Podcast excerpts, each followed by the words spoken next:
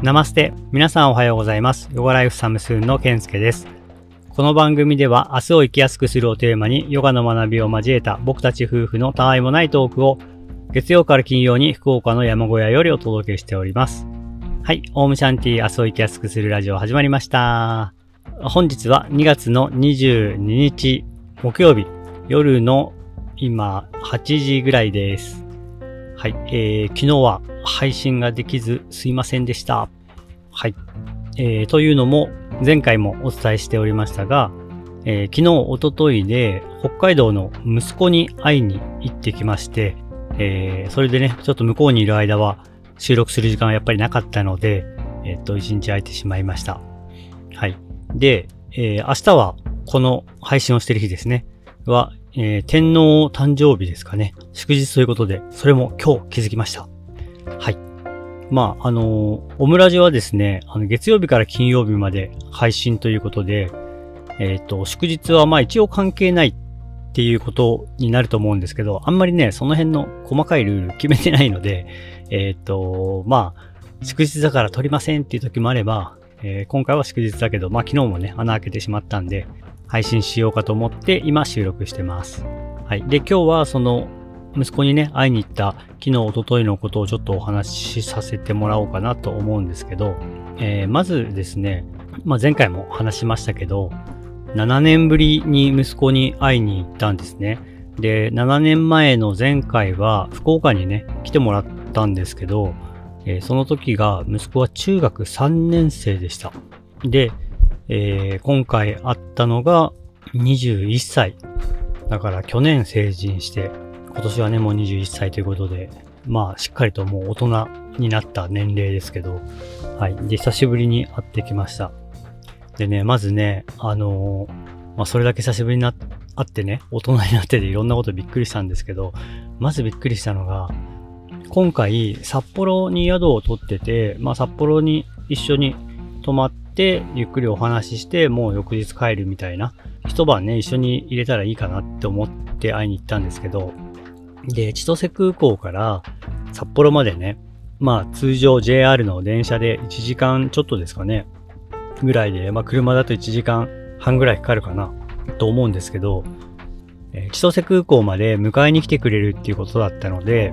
電車でね、一緒に札幌まで行って、そこから、まあ宿はすすきのの方だったので、その、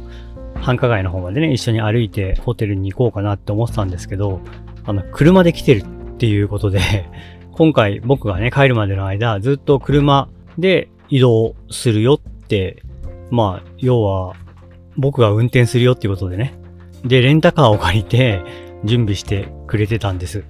うん。で、まあなんか息子はね、あの、マリコさんと娘の後年も来ると思ってたみたいで、まあその辺細かいことね、まさかそう思ってると思わなかったんで、言ってなかったんですけど、で、僕一人で行ったんで、あ、そうだったの？っていう話だったんですけど、まあ、とにかくね、車を用意してくれてて、息子の運転で、外をね、全然大して歩かなくて済むような、快適というか、楽な旅をさせてもらったんですけど、はい、すごいびっくりしました。まさかね、最後中3だった息子が、もう車を用意して自分の運転で案内してくれるとはね、思ってなかったので。で、えーっとね、お昼にまずスープカレーを食べて、で、これも何食べたいって言われて、まあ僕の リクエストですよね。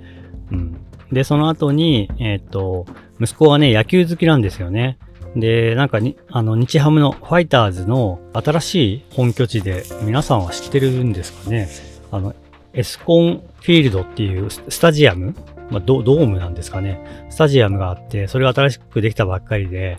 あの、中に誰でも入れるから、そこを連れてってあげるみたいなこと言われて、そこに、まあ息子はね、自分が好きなことなんで、僕に見せ、見せたかったんでしょうね。そう。で、それ、ここに行って、で、その後ホテル行って、で、一緒にね、温泉近くの、普通のね、もう銭湯ですよ、銭湯。あの、番台のあるような昔ながらのね、銭湯に一緒に行って、で、その後、札幌のあの丸山っていうね、高級住宅街だと思うんですけど、から見える夜景でね、よく見に行くスポットがあるから、そこに行こうっていう話になって、お、おーっつって、そう。で行ったんですけど、でね、そのスポットに着く直前に、宮古市屋コーヒーだったかな。まあ、いわゆる喫茶店ですよね。カフェ、カフェとも言うのかな。でもちょっとね、古い、レトロなっていうか、昔ながらの感じの。まあ、名前がそんな感じしますよね。宮古市屋コーヒーって。そう、そこに行って、で、そこも、いつもその夜景見に行く前にそこでテイクアウトでコーヒー買って夜景見に行くんだよね。で、そこで飲む、その夜景見ながら飲むコーヒーが美味しいんだよ、なんて 言ってて、それ彼女と、彼女みたいな話で、いや、友達って言ってましたけど、なんかね、ほんと、大人の会話してましたね、息子はね。で、えー、夜景見に行って、で、その後少ししてから夜ご飯食べに行って、夜ご飯はね、ジンギスカンを食べたんですけど、で、その後に居酒屋行って、お互いお酒全然大して飲めないので、まあ、2、3杯ずつぐらいね、飲みながらいろんな話をして、宿に帰って寝て、まあ、次の日はね、もうほとんど空港に送ってもらうだけだったんですけど、そんな時間を過ごしました。で、僕のね、こともいろいろ話しましたし、息子の7年間のことまあもちろん連絡はちょこちょこ取っていたので、まあ主にね、受験とか部活とか、えー、で、大学受験もそうですし、で、浪人していたので、そういったことをね、話はたまにね、電話、うん、よりか LINE とかの方が多かったかな、うん、してたんですけど、そう。でも関係ないね、いろんな その間に起こったこととか、うん、思い出というか、学校のこととかね。まあ部活のことも細かいことは聞いてなかったので、いろんなことを話してくれました。うん。で、今日話したかったのは、その、まあ旅行でどうだった？息子に会ってきてどうだったっていうよりかは、息子に今回会う気になった。会う気になったって、まあ、いつでも会いたいとは基本的には思ってはいたんですけど、会ったっていうこと？で、なんでそんなに会わなかったのかっていうことも含めて、息子とのこと、で、元妻とのこと、みたいのをちょっと思ったことがあったので、お話ししたいんですけど、そう。まずですね、あのー、まあ、簡単になんでね、離婚したのかっていう話なんですけど、もう端的に言うとまあ若さみたいのもあったんですけど、あの、もともと当時僕札幌にいて、向こうで結婚して息子が生まれたんですね。そう。で、その後、まあ仕事の絡みとかで福岡に来ることになって、一時単身赴任で半年ぐらい福岡に来たんです。で、一時的な単身赴任の予定だったんですけど、福岡から帰れなくなっちゃって、もうそのまま福岡にしばらくいるっていうことになったので、家族を呼んだんですね。まあ前の奥さんと今回会った息子。そう。で、その二人が福岡に来て、でね、まあ福岡で3人で暮らしを始めるんですけど、当時僕はもう仕事がすごくうまくいかなくなってて、えっと、友達とね、3人で会社を経営してたんですけど、あのね、今思えば、まあ笑い話にしていいのかわかんないですけど、あの息子とその元奥さんがね、来た時ぐらいにはもう、まあすでにっていうか、その頃が一番悪くて、家のね、電気が止まったりしてたんですよね。で、まあもう思い返せばですね、まあ学生時代とかね、えー、アルバイトをして学校行きながら一人暮らしした時とか、携帯が止まるとか、電気が止まるとかね、まあ払えなくてですよねで。そういうことってたまにあったんですよ。で、まあ聞いてる人の中でもね、昔そういう経験自分もあるっていう人いるかもしれないんですけど、まあでも、そうではなくて、もう30過ぎた、ん？そうね、30ぐらいですよ。もう立派な社会人。一応、会社の経営者みたいな立場でね。まあ、サラリーマンよりね、実質、あの、零細企業の社長なんてね、安定した仕事じゃないんで、貧乏な人とかもたくさんいると思うんですけど、そう。で、まあ、とはいえね、そういう状況の中で、まあ今思えば本当恥ずかしいですけど、本当お金なくて。で、まだ息子もその時1歳、2歳ですよね。そう。でね、1年もいなかったと思うんですよね。もう帰っちゃったんですよ。北海道に。息子を連れて。でね、なんかちゃんとした、まあ理由も、もう今ともなってはあやふやですけど、もう耐えられないみたいな感じで帰っちゃったんですよね。そう。で、結局僕福岡で仕事をしたまま、北海道に帰っちゃ帰っちゃったんで、そこから別居生活が始まって、だいたいね、10年ぐらい別居生活したんですよ。でもたまにもちろん会ってですよ。で、別居してたらね、そんなに仲悪くないっていうか、円、円満だったんですよ。うん。そう。だから年に2回とか、会ったりしながら、ずっと別居生活してて、でも、ある程度、そんなに豊かではなかったんですけど、もうそれこそ、電気が止まるようなね、状況ではなくなってから、まあ、ある程度最低限安定したっていう状況になってからも、一緒に暮らせなかったんですよね。で、それはどちらかというと、まあ前の奥さん側がまた福岡に行くことはできないって言ってて、で、結局僕はあの、そうこうしてる間に、まあもう10年も別居してる間にこっちでマリコさんとも出会ってたので、まあそっから一緒に暮らせないしっていうことで、離婚する方向に舵を切ったっていうかなったんですよね。うん。なんか僕は一緒に暮らしたいのに暮らせないんだったら、もう結婚している意味ないよね。家族って一緒にいないと意味なくないっていうような感じで思ってたし、離婚したのは向こうが一緒に暮らしてくれなかったからだみたいな風に、まあ誰かに言ったかどうかわかんないですけど、自分の中で、まあ免罪符っていうかね、そういう風に思うことで、無理やり消化してたんですよね。でも、去年、まあ、オムラジオね、ずっともう去年から聞いてくださってる方は知ってると思いますけど、去年僕の中でいろんなことが重なって、ヨガを続けてきたこととか、いろんな人との出会いとか、あと、ポッドキャストをやり始めたこととか、いろんなことで、僕の中で、うん、いろんなものへの感謝とか、改めて自分が、まあ、それはいいところも悪いところも含めてですね、を知るようになって、そういった前の家族とのこと、前の奥さんとのこと、えー、息子のことにも考え方がすごく影響して、なんかその時のことも一緒に暮らせないっていう彼女がなぜそういう風に思ってしまうのか、なんで暮らせなかったのか、僕がなんかできることないんだろうかっていうような考えになんでならなかったんだろうっていう風に思ったんですよね。うん。自分は一生懸命家族のために遠く離れた福岡で働いて、で、まあもちろん向こうもね、子育てして、アルバイト、パートとかもしてたと思うんですけど、こっちに来ればいいじゃんって思ってたんですよね。で、今思えば、家族は一緒にいるもんだろうって思ってるんだったら、僕が仕事をどうにかして、えー、まあ辞めるなり、えー、まあ何かしらの手立てをして、僕が北海道にまた戻るっていうことも考えたらできたかもしれないんですよ。だけど、自分は仕事を本気でやっていて、まあその時もビジネスで成功したいみたいのあったから、必死でやってるんだよみたいな。そう、だから自分の仕事を妥協するっていうか、そこを変えるっていうことは全く考えなかったんですよね。そう、だから、うん、結局、相手が一緒に暮らせない、北海道を出たくないっていうことを離婚する僕の勝手な言い分にしてたというか、だから全部その時も自分自分、自分はこうしてる、自分はこうしてるで、そっちはでも一緒に暮らそうとしないじゃんみたいな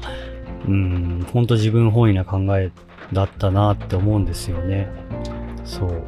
う。で、息子に対しても、一個ね、今回謝ってきたんですけど、すごく反省したことがあって、彼は大学に行きたいって言って、で、なぜなら、学校の先生になりたいっていう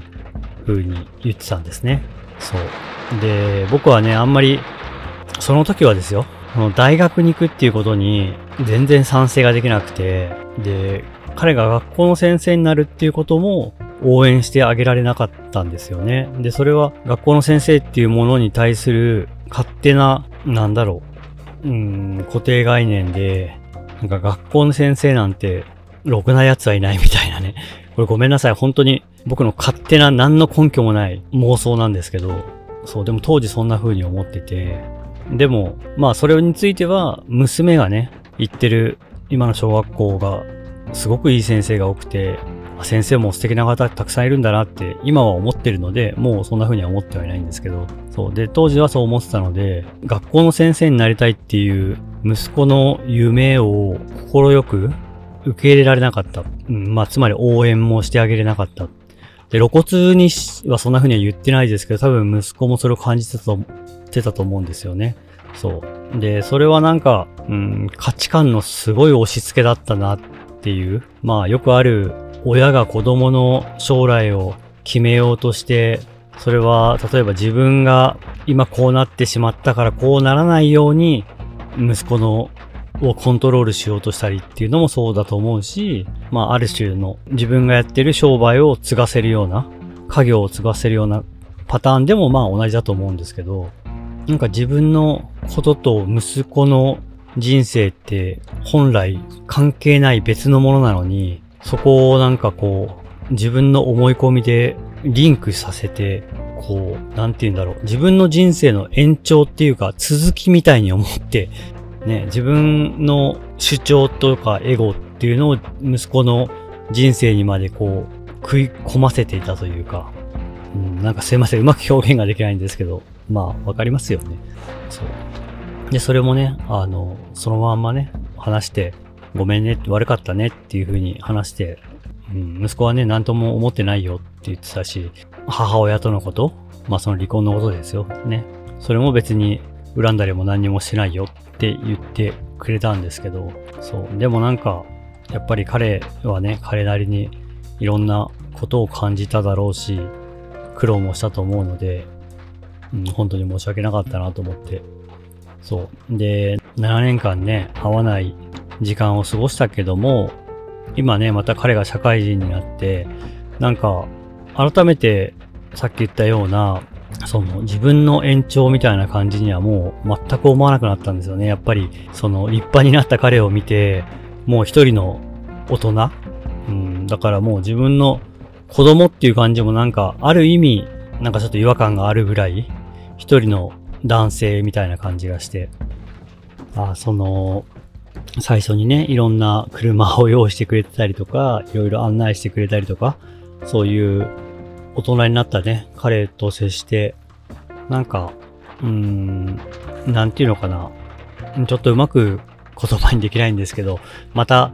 なんか関係が少し変わった感じがするんですよね、いい意味で。うん、対対等になったというか。そう。まあもともとね、僕は父親らしいことはね、離婚してしまったんでできてないですけど、そう、でもまあ、親と子、まあ成人男性と未成年っていう感じだったんですけど、お互い成人男性になってね、親子じゃなくなったわけではないですけど、まあそういう一人の人としてね、これから今まで、まあ今までの分を埋めるっていうわけじゃないんですけど、改めて、一から彼と大事な血の繋がった家族の一人として深く付き合っていきたいなって思いました。うん。そう。で、今回のね、その息子とのこととか前の家族のことっていうのを考えるきっかけになったのは本当去年のね、いろんな出来事で、それはヨガを続けていった中で自分の中に起こった変化がきっかけでもあるし、そのヨガをね、続けさせてもらう上で、まあ、マリコさんの存在は大きいものだったので、改めてそういったことに感謝だなと思いました。はい。そういったね、ヨガの恩恵の中で自分の中の変化を感じている人もたくさんいると思うんですけど、まあまだまだ運動としかあまり感じられてない人もいると思うんですけど、そういったいろんな心の変化がね、皆様に訪れるといいなと思ってます。はい。なんかまとまりがなくなりましたけど、今日はこんなところで終わりにしたいと思います。はい。週末もね、ちょっと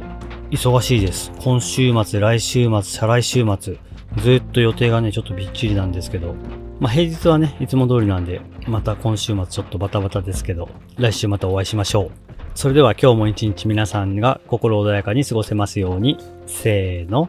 ナマステー。